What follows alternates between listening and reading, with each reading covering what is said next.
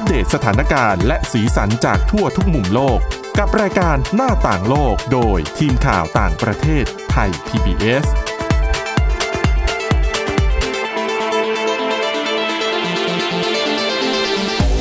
วัสดีครับ ต้อนรับคุณผู้ฟังสู่รายการหน้าต่างโลกนะครับ มาอัปเดตเรื่องราวที่เกิดขึ้นรอบโลกกับทีมข่าวต่างประเทศไทย PBS ครับ วันนี้อยู่กับผมพงศธรสุขพงศ์นะครับ แล้วก็คุณกรีนจิรวัตรมาสุข และมีน้องนักศึกษาฝึกงานอีก 2 คนจากมหาวิทยาลัยหอการค้าไทยนะครับ น้องเอเชีย แล้วก็น้องเกลครับ ครับ สวัสดีครับครับวันนี้เราก็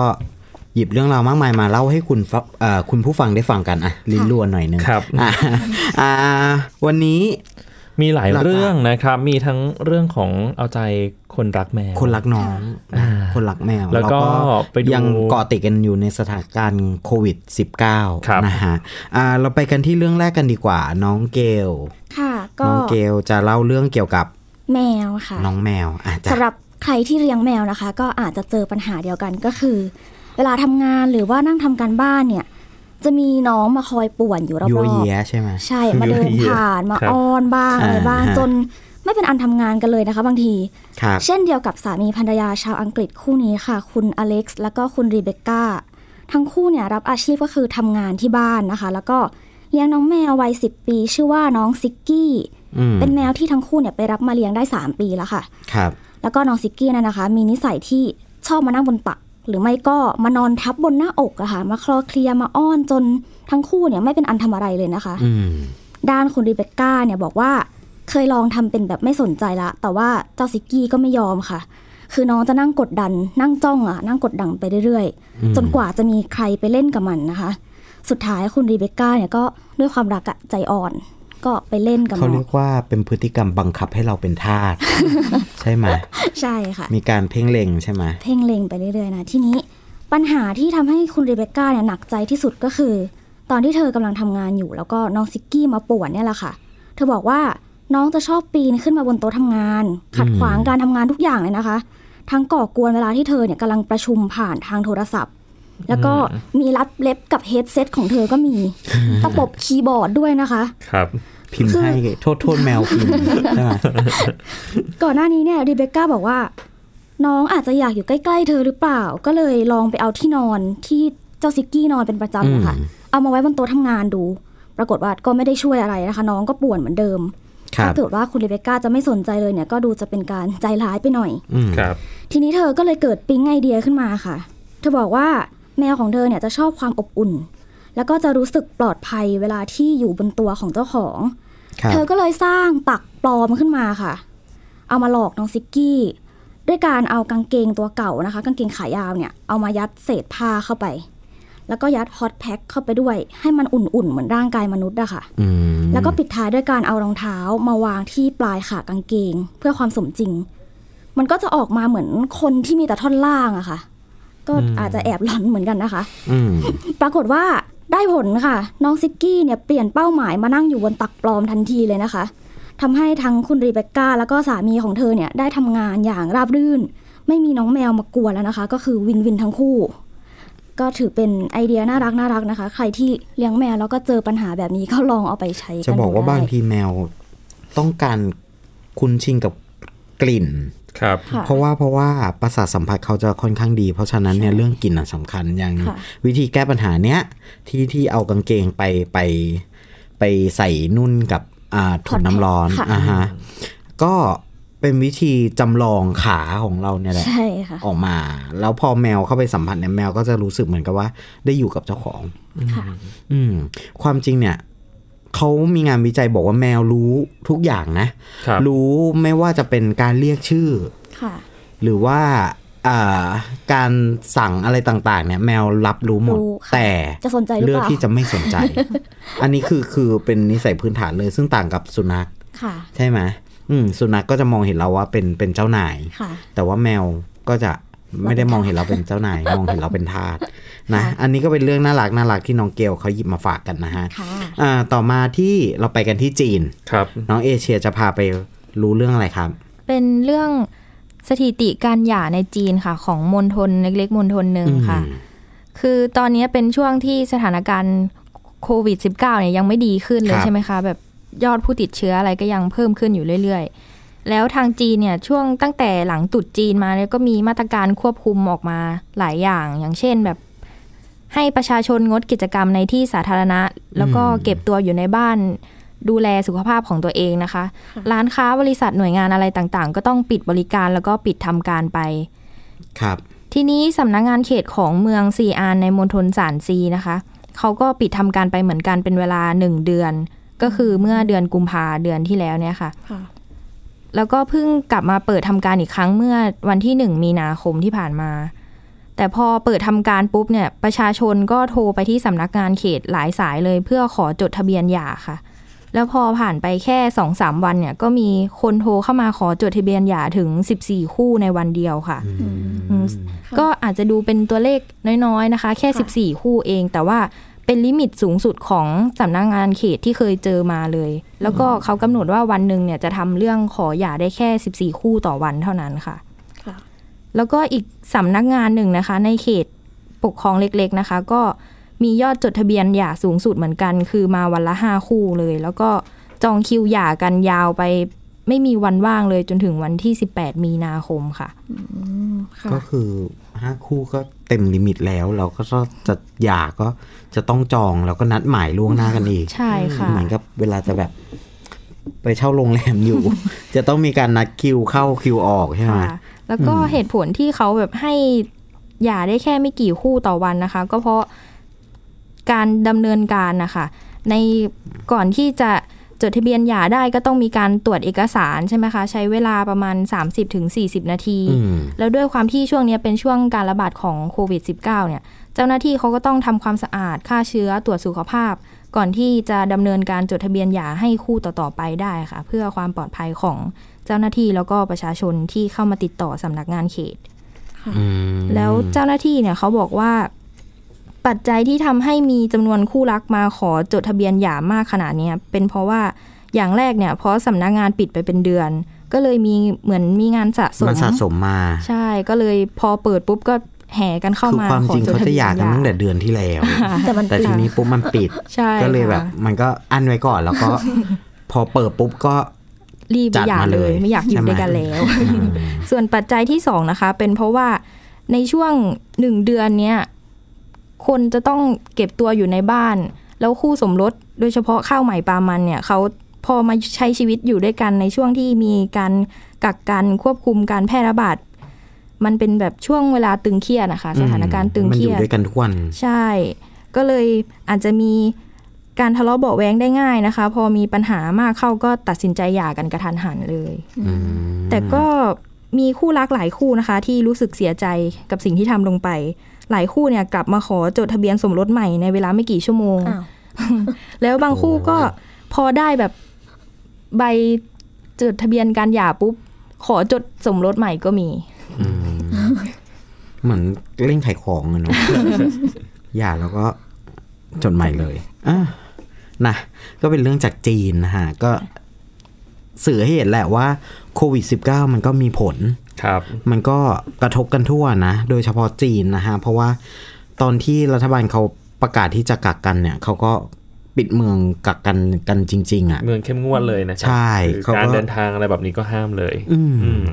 มันก็ดูจริงจังอะนะทุคกรับอย่างอ่ายังอยู่กันเรื่องกับโควิด -19 ครับนะฮะหลายคนก็คงจะหาวิธีการป้องกันตัวจากเชื้อโควิด -19 กัน ไม่ว่าจะเป็นการใช้ เจลเจลล้างมือแอลกอฮอล์ล้างมือ สวมหน้ากากอนามัยค่ะครับ ใช่ไหมมีการหาซื้อสินค้าทั้งสองอย่างเนี่ย ทั่วไปหมดไม่ว่าจะเป็นที่ไทยเองหรือว่าที่อื่นเองอย่างที่ไทยเราก็เห็นกันชัดๆที่นั่นก็ปิดที่นี่ก็หมดที่นี่ค่ะไม่มีครับก็ไม่ต้องเข้าไปให้เสียเวลา คือเขามีกระดาษปริ้นแปะเลยว่าแปะหน้าร้านไม่มีแล้วนะฮะแล้วการจะหาซื้อจากออนไลน์เนี่ย ก็กลายเป็นว่ามันแพงไปหมด มันไม่ได้แพงด้วยตัวราคาสินค้า อย่างล่าสุดมันก็มีกรณีเอ่อร้านขายออนไลน์นะฮะ ก็ขายแค่ชิ้นละ 2 บาทหน้ากากอนามัย แต่เราสั่งอย่างเงี้ยชิ้นละ 2 บาทจริง แต่ค่าส่ง 700 เข้าใจว่ามันมันก็เกิดคำถามจากชาวเน็ตแหละว่าส่งมาจากดาวอังคารหรือเปล่า อะไรอย่างเงี้ย แต่คือมันก็เป็นแท็กติกอะแต่ว่า แจ้งให้คุณผู้ฟังทราบอย่างนี้ดีกว่า ว่าถ้าเกิดพบร้านค้าออนไลน์อย่างเงี้ยที่มันที่มันแพงเกินจริงอะมันสามารถแจ้งได้นะครับแจ้งหน่วยงานรัฐได้ แล้วก็เขาบอกว่าคือเรากลับมากันที่เรื่องการป้องกันนะ สถานปนิกจีนเนี่ยเขาเสนอทางเลือกใหม่ในการรับมือไวรัสโคโรนา คือเขาจะบอกว่ายังไงอะ คือเจ้าคนคิดเนี่ย มันเป็นธุรกิจทางด้านการออกแบบในประเทศจีน เปิดเผย concept ของเทคโนโลยีสวมใส่เพื่อป้องกันการติดต่อเชื้อไวรัสโคโรนาระดับสูง ครับ ออกแบบภายใต้ concept ของหลักชีวประดิษฐ์ บนโซเชียลมีเดียเนี่ย ก็มีการพูดถึงว่าอ่าโดยเทคโนโลยีเนี้ย มันเป็นชุดที่ติดปีก และได้รับแรงบันดาลใจมาจากสรีระของค้างคาว อืมอืม คุณคุณไหมเหมือนกับว่าเป็นต้นเหตุเลยนะชุดนี้สันนิษฐานว่าเป็นต้นเหตุอ่าสันนิษฐานว่าครับเป็นต้นเหตุอ่าชุดนี้มีนามว่า Be a Batman ฮะประกอบไปด้วยกระเป๋าสะพายหลังที่มีโครงโครงสร้างของกระดูกน้ำหนักเบาเนี่ยที่ทำมาจากคาร์บอนไฟเบอร์ แล้วก็มีการห่อแผ่นฟิล์ม PVC รอบโครงสร้าง เพื่อห่อหุ้มตัวผู้สวมใส่ ด้วยฟองป้องกันค่ะ ลักษณะที่ผมเห็นในภาพของเขาเนี่ยก็จะเป็นเหมือนกับคนสะพายกระเป๋า แต่ว่าตัวกระเป๋าเนี่ยจะมีเหมือนกับโครงสร้างพลาสติก หรือว่าอะไรสักอย่างเนี่ยที่มันล้อมเราไปข้างหน้า เวลาเราเดินอย่างเงี้ยก็เหมือนกับมีบาเรียอยู่ข้างหน้า เออ แล้วทีนี้ปุ๊บเขาบอกว่า ไอตัวโครงสร้างเนี้ยมันจะทำลักษณะอ่าทำงานคล้ายลักษณะของปีกของค้างคาวเวลานอน นึกออกไหมมันจะหุ้มตัวมันจะหุ้มตัวด้านหน้าเออ มันจะเป็นลักษณะอย่างนั้น นอกจากนี้เนี่ยนักออกแบบยังแนะนำว่าชุดที่มีเทคโนโลยีการฆ่าเชื้อด้วยความร้อน ชุดเนี้ยนะ มีเทคโนโลยีการฆ่าเชื้อด้วยความร้อน สามารถกำจัดเชื้อไวรัสได้อ่าในฐานะของสถาปนิกเนี่ยเขาบอกว่าออกแบบอุปกรณ์สวมใส่ที่สามารถแยก คนสวมใส่ออกจากโลกภายนอกเพื่อความปลอดภัยค่ะก็คือค่อนข้างเป็นส่วนตัวเลยค่ะ อยู่อยู่ในเวลาเราจะไปไหนเนี่ยเขาบอกว่าค่ะเอ่อความร้อนที่ได้เนี่ยมันมาจากรังสีอัลตราไวโอเลตที่อยู่บนพื้นผิวของอุปกรณ์ มันสามารถทำความร้อนขึ้น เพื่อฆ่าเชื้อที่มาจากสิ่งแวดล้อมรอบตัว และเปลี่ยนการสัมผัสเชื้อโรคเนี่ยให้กลายเป็นการฆ่าเชื้อโรคมากกว่าการกระจายไวรัสอืมเขาบอกว่าชุดนี้สามารถพับได้แบบอัตโนมัติ ก็คือถ้าเกิดว่าต้องการป้องกันก็ สั่งหรือว่ากดปุ่มหรืออะไรสักอย่างหนึ่งเนี่ยแหละ ให้มันห่อตัวค่ะอันนั้นก็คือการป้องกัน แล้วเมื่อผู้สวมใส่เนี่ยอยากจะสัมผัสกับโลกภายนอก ก็แค่สั่งหรือกดปุ่ม มันก็จะจัดการเก็บอัตโนมัติ นอกจากนี้ยังกล่าวด้วยว่า เมื่อพวกเราเป็นเด็กเนี่ย พวกเราก็ฝันว่าอยากจะเป็นแบทแมนใช่ไหมค่ะแล้วอันเนี้ยก็จะเป็นส่วนหนึ่งที่ที่พัฒนามันให้แบบมันสมจริงมากขึ้น อย่างไรก็ตามชุดนี้ไม่มีคุณสมบัติที่จะป้องกันลมเข้า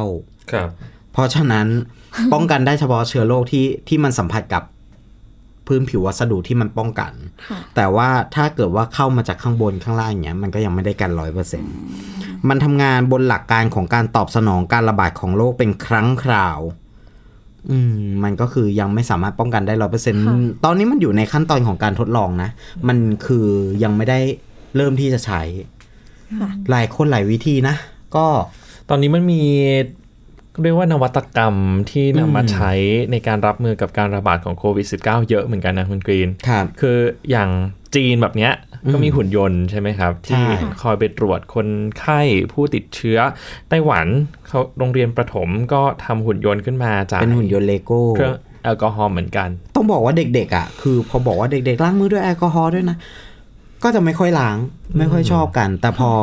มีเทคโนโลยีเขาประดิษฐ์กันขึ้นมาเองใช่ไหมครับ คือการทำต่อตัวเลโก้ขึ้นมา แล้วก็ต่อกับน่าจะเป็นฟ็อกซี่ใช่ไหมฮะ แล้วก็พอเอามือสอดเข้าไปเนี่ย มันก็จะไปถูกกับเซ็นเซอร์สัมผัส เป็น ultrasonic sensor อ่าฮะ แล้วมันก็จะทำการปั๊มฉีดแอลกอฮอล์ออกมา เด็กก็สนุกสิ ก็หมั่ยื่นกันใหญ่เลยเรื่อยยื่นกันใหญ่เลยใช่ไหมเอๆครับอแต่ว่าจริง ๆ ข้อดีที่สุดนะครับวิธีการป้องกันก็คือการล้างมือด้วยสบู่สบู่นะเพราะว่าเจลแอลกอฮอล์บางทียังไม่สามารถฆ่าเชื้อได้ทั้งหมดนะครับค่ะอืมแล้วก็ต้องระวังด้วย เพราะว่าบางทีแอลกอฮอล์เนี่ยผู้ติดเชื้ออย่างเงี้ยก็จะไปสัมผัสตรงฝา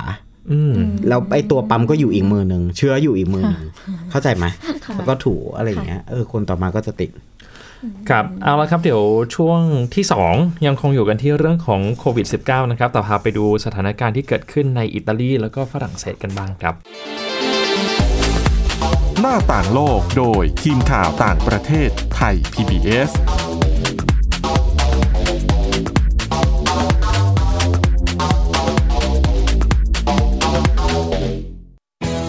ไทย PBS ดิจิทัล Radio Infotainment for All สถานีวิทยุดิจิทัล จากไทย PBS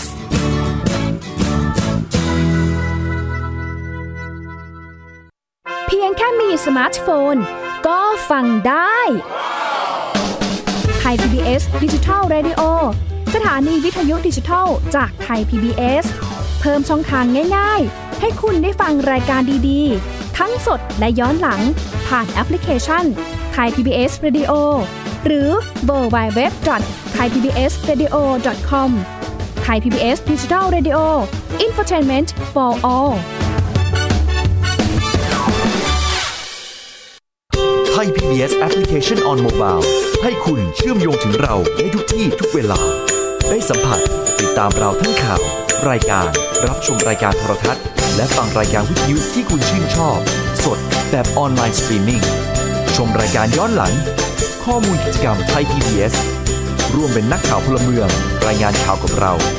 และอีกหลากหลายฟังก์ชัน ให้คุณดาวน์โหลดได้ฟรี ทุกระบบปฏิบัติการ ติดตามข้อมูลเพิ่มเติมได้ที่ www.thaipbs.or.th/digitalmedia เพราะวิทยาศาสตร์อยู่รอบตัวเรา มีเรื่องราวให้ค้นหาอีกมากมาย เทคโนโลยีใหม่ ๆ เกิดขึ้นรวดเร็วทำให้เราต้องก้าวตามให้ทัน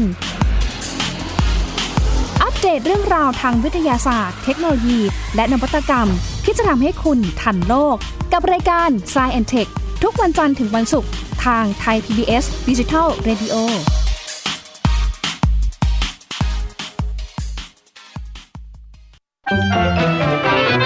สบัดจินตนาการ สนุกกับเสียง เสริมสร้างความรู้ในรายการ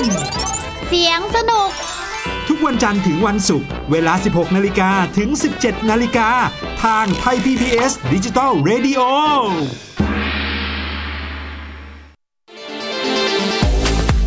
หน้าต่างโลกโดยทีมข่าวต่างประเทศไทย PBS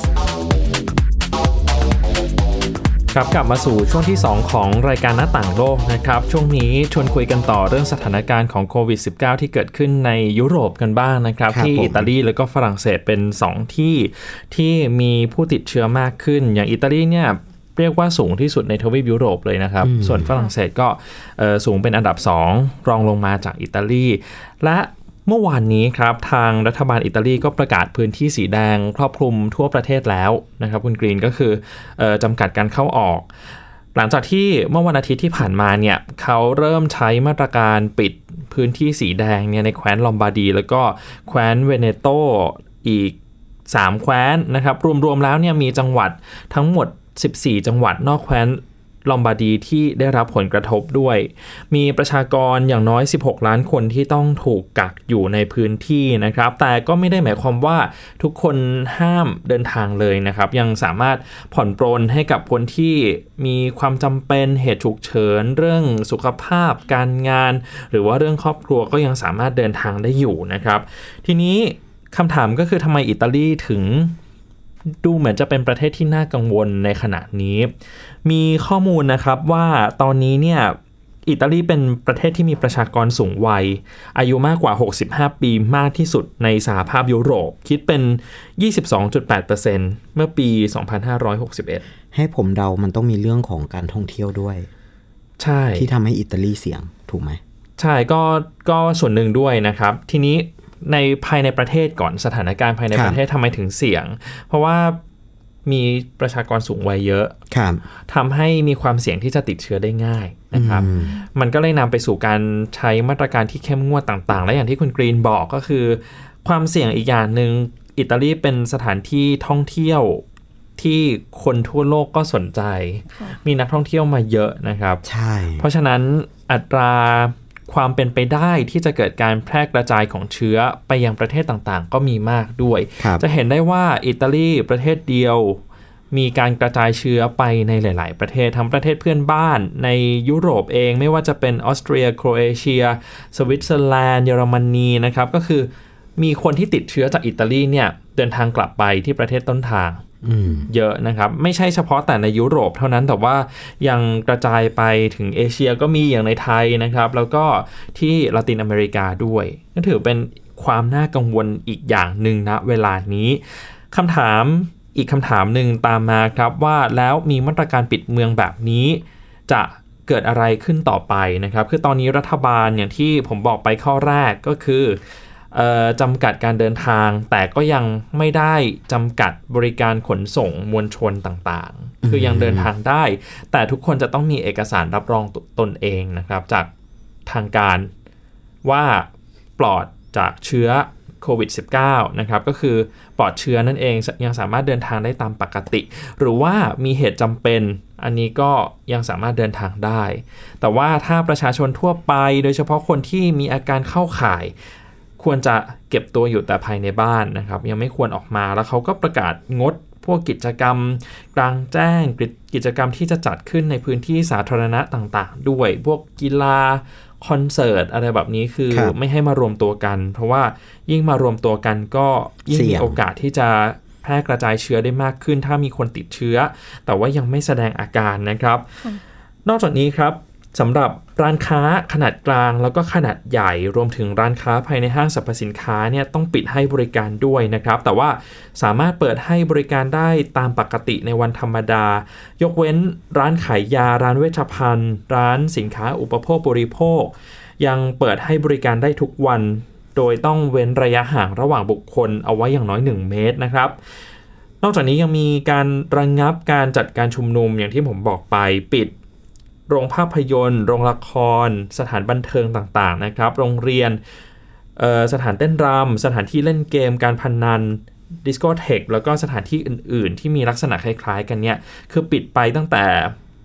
วันนี้ไปจนถึงวันที่ 3 เมษายนอืมปิดกันยาวเลยทีเดียวนะครับ แล้วก็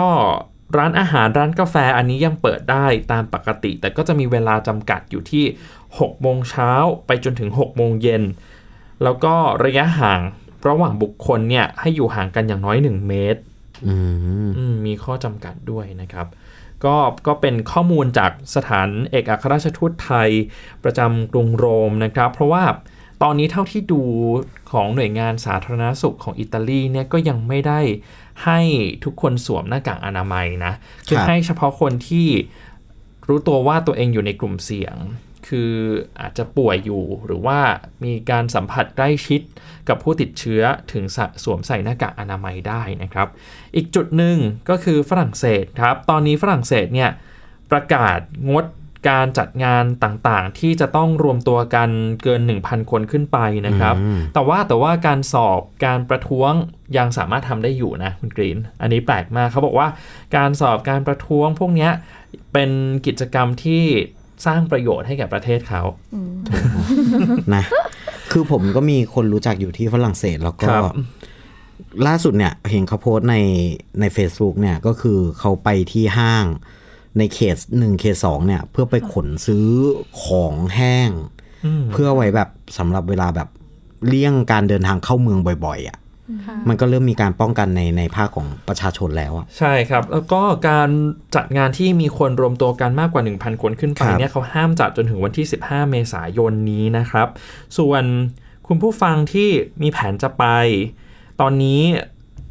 SNCF ที่เป็นรถไฟเนี่ยประกาศให้สามารถเลื่อน หรือว่ายกเลิกตั๋วรถไฟได้ โดยที่ไม่เสียค่าใช้จ่ายจนถึงวันที่ 30 เมษายนนี้นะครับ ซึ่ง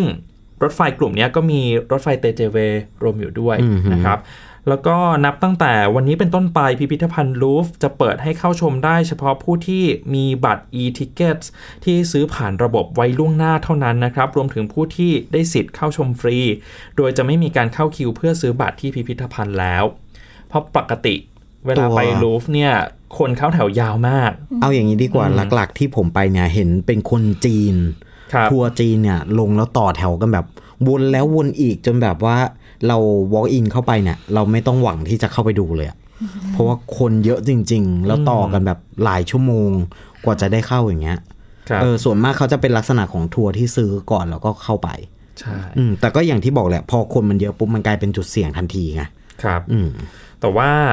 สำหรับใครที่จะเดินทางช่วงนี้ครับไม่ใช่แต่ผมเฉพาะอิตาลีฝรั่งเศสเท่านั้นนะครับ แต่ว่า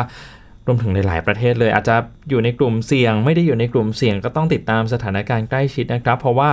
เครื่องบินบางทีมันก็เป็นระบบอากาศปิดเนาะ